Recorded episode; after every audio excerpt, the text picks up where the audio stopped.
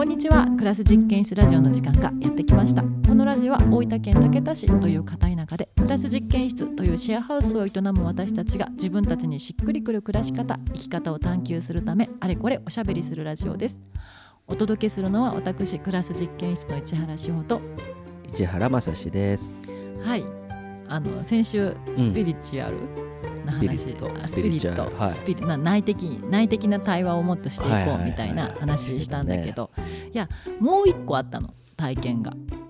ちょっとまたスピリチュアル系、スピリチュアル系の体験がもう一個あって。する？してもいい？いや、まあいいよ。ね、スピリチュアル系なのか分かんないんだけど、スピリチュアル系って言うとやっぱ良くない、ね、良くない。何する？ポーズやっぱり、ポーズする？ふっふっあれ系ね、あれ系、なんてスピリチュアルなんか、まあ、内的な対話、内的な、なんて言えばいいんだろうね、まあ、自分と向き合う体験をしたわけよ、はい、自分と向き合う体験をもう一つしてて、でこの間さ、ジュッディさんたち来てくれたじゃない、埼玉のカレー屋さんのジュッディさんが来てくれて、で埼玉のミュージシャンとかをインド系のミュージシャンとかを引き連れてきてくれて、ハンドパンとか、であとタイ式の木槌療法で、そのマッサージというか、やってる方も2人連れてきてくれて、トントンって。でその中の1人のかなさんがなんかね、イベントが始まる前にね、かなさんのパートナーがかなさんの鼻にね、なんかオカリナみたいなものを突っ込んでね、ふーってやってたの。オカリナ？オカリナみたいなものをね、かなさんの鼻に突っ込んでね、ふーってやってたの。1個？あ、両方とも？1個の鼻にふんってやっててね、もう見るからにね、怪しい儀式っぽくってね。でちょうど私もそのネイティブアメリカンの本とか読んでたからさ、なんか怪しい儀式、なんか面白そうみたいな、ワクワクみたいなの見てたんだけど、でその後なんかちらっと聞いてたら、それが多分ハッペヘッパみたいな、なんかハかヘと H と P がつくやつだったの。タイのやつなの？タイじゃなくてね、それがアマゾンの先住民の人たちのシャーマンが使う道具であり儀式なんだって。で植物の灰、燃やしたなんか灰をその中に入れてね、そのちっちゃいこうオカリナでいうと口につける部分を鼻の中に入れて、で反対側についたこう息の吹きかけ口からふーって吹き込むの、鼻の穴に。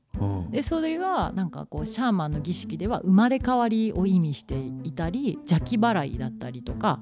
なんかそ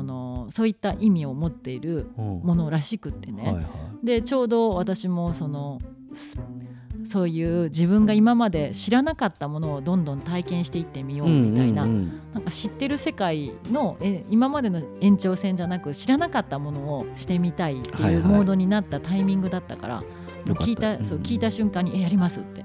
言って、そしたらなんかこれですぐやりますっていう人なかなかいないよって言われたんだけどタイミングがな、タイミングが、やりますやりますって言って、値段も聞かずにやりますって言って、でなんか高かったらなんかどうしようって思ったけど、まあ、いいきっかけだから、もういくらでもいいからやろうと思ってやったら1000円だった、でやってもらったの、でなんか普通にふって吹きかけるだけっていう人もいるけど、なんかちょっと私はセレモニーっぽくいろいろ言葉を合わせてやりますねみたいな感じでやってくれて、なんかこれからなんか植物のエネルギーがなんちゃらなんちゃらでなんちゃらですねみたいな、なんかちょっと儀式っぽい、ちょっとねこう集中させるためのね、でこれで一つ目はなんかこれまでの自分をこうにさよならしますみたいな、片鼻に入れるときにこれ前の自分をにさよならしますみたいなことを言いながら、なんか言葉違うと思うんだけど、ふって吹きかけられるわけよ、そしたらなんかもうさ、鼻ちょうど風邪ひいてまだ治ってないタイミングでさ、なんかその超細かいさ、その肺がさ、鼻の穴の中にさピシャーって吹き込んでくるからさ、いってみたいな感じでふわって入ってきて、でもうふわって入ってきた瞬間涙ブロブロブロって出てきて物質的に痛いわけよで次は新しい自分が生まれますみたいな、めっちゃ美人なの。そしてかなさんが超美人なの、でその綺麗でなんかキラキラしたかなさんがさ、反対側の鼻にもさふわっって吹き込んで、あ、両方ね、両方吹き込んで、そしたらもう反対側の目からボロボロって出てきて、終わったらあ、おめでとうございますみたいな言われてさ、え、なんか、あ、やべ、おめでとうなのこれみたいな、なんかよくわかんないけどみたいな感じだったの。でもなんかまあ、植物の粉だからさ、なんかいい味、なんかちょっと抹茶みたいな、優しい抹茶みたいな味が鼻の奥の方にあって、残る、悪い気はしないみたいな、はいはい、でちょっとその後は鼻かんだらちょっと茶色い、あ、緑、黒緑の粉がちょっと出てくるみたいな感じで、で、あ、終わったみたいな。で、まあ、かなさんとか、まあ、そこにいた人たちがすごい素敵で、ずっとなんか自分と向き合うこととかを大事にしてきた感じだから、なんか私がさ、結構外に向かうタイプだったからさ、なんかそういった今外に向かったり言葉とか論理とか大事にずっとしてきてたからさ、なんかそうじゃないところに今ちょっと関心があるんですみたいな話して、なんかいろいろこう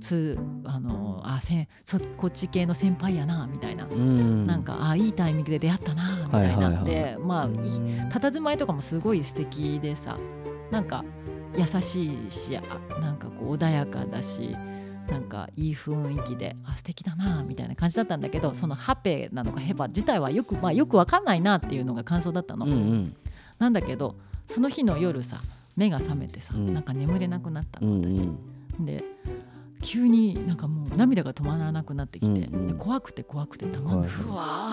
ーって怖くなっちゃって、でなんかちっちゃい頃さ、5歳とかさ6歳とかさ、そのくらいの時にさ、なんか時が経つのが怖くなった時ってなかった？まさしに聞くの5歳の時の話を小学生の記憶もないのにじゃない1個あるじゃん、まさし小学生の時の記憶なんだっけ？近くの公園に自転車乗って行って、同級生になんだっけその時何年生だったか忘れちゃう、1年生、小学校1年生の時に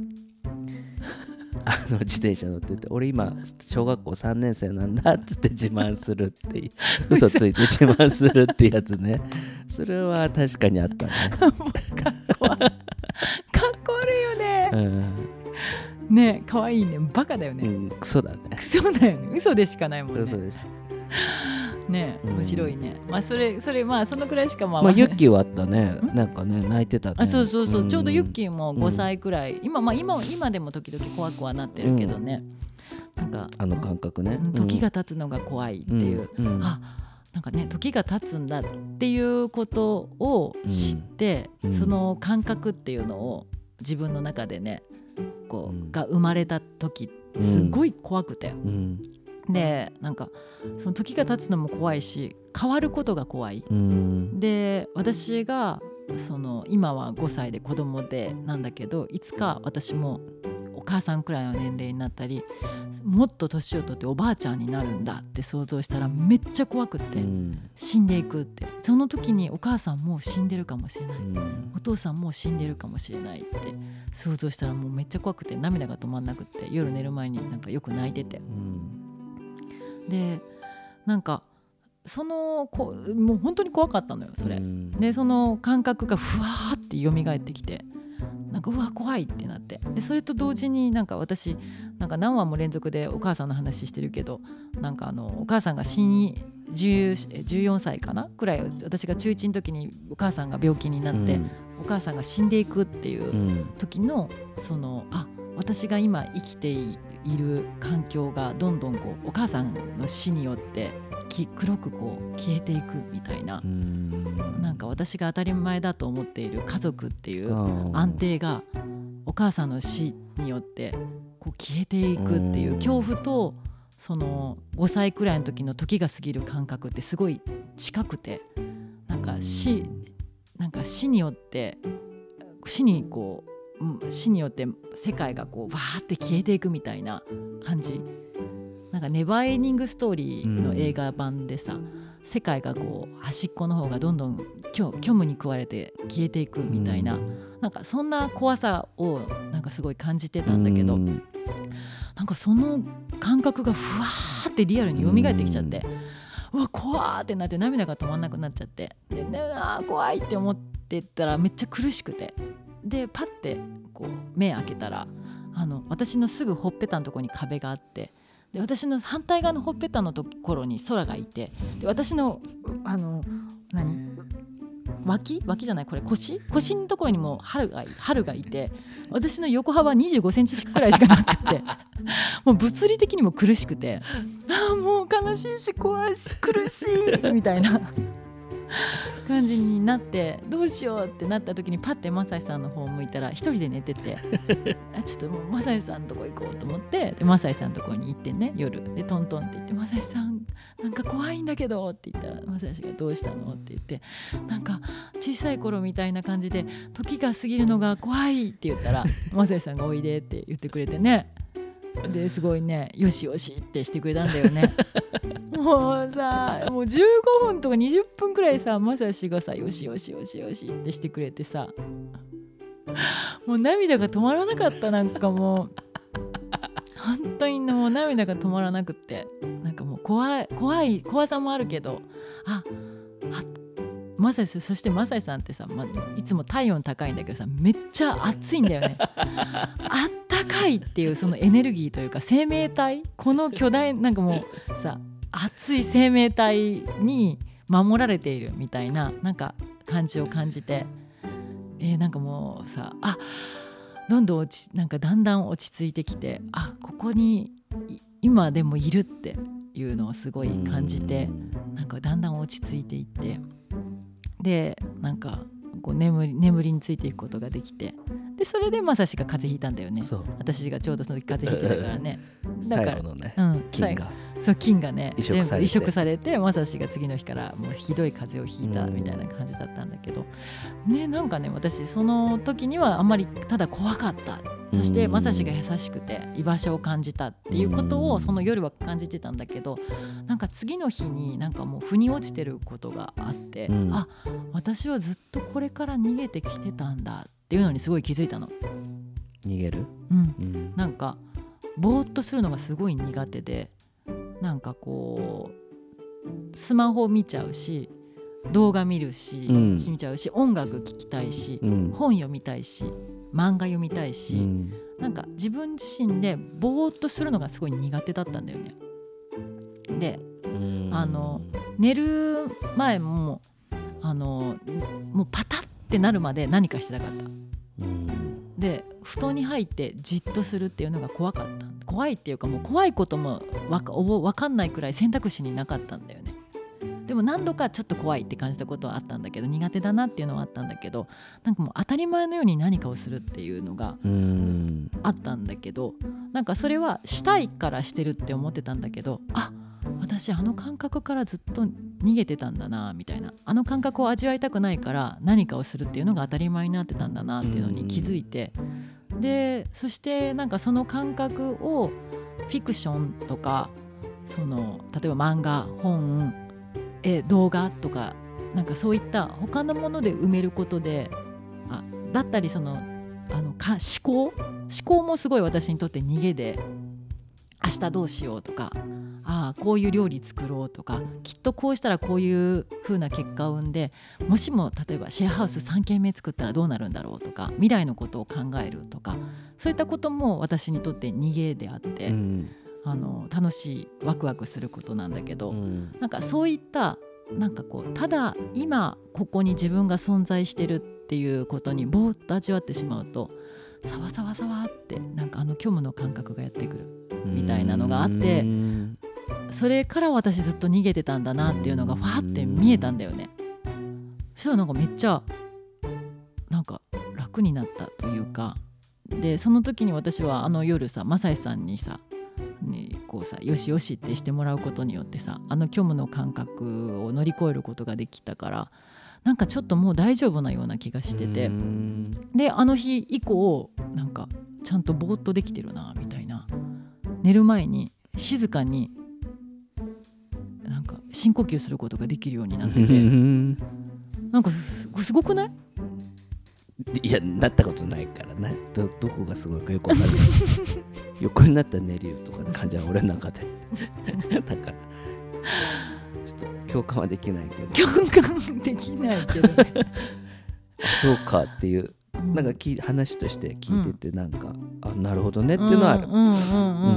ある。でもなんかねそれもなんかすごい面白いなと思って、うん、今のモードそのさ先週話したさ、うん、ヒロシネスのさ純気候の気候を受けたことによって、うん、なんか自分の中の深層心理じゃないけど、うん、見えてない自分の内的なこうもの記憶とかともう一回向き合いたいなって思ったタイミングから、うん、そのハペかヘパをハペを受けてでそのハペを受けた夜にその長らく忘れていた自分の根源的な恐怖みたいなものが蘇ってきてそれを乗り越えることができて、うん、であそうそう私今動画配信サイト全部スマホから消してんの偉い。ネットフリックスとかそうネットフリックス U-NEXT Amazon プライム TVer YouTube 全部消してもう一人で動画見るのやめようと思って、うん、でいい感じですすごいいい感じ、うん、いい感じです、うん、そんな感じっていうちょっと面白い自分なんか結構面白い経験だったのまあそっち系のね、うん、なんか先輩にまた話聞きたいわあ、うん、こういうの面白いよみたいなはいはいはい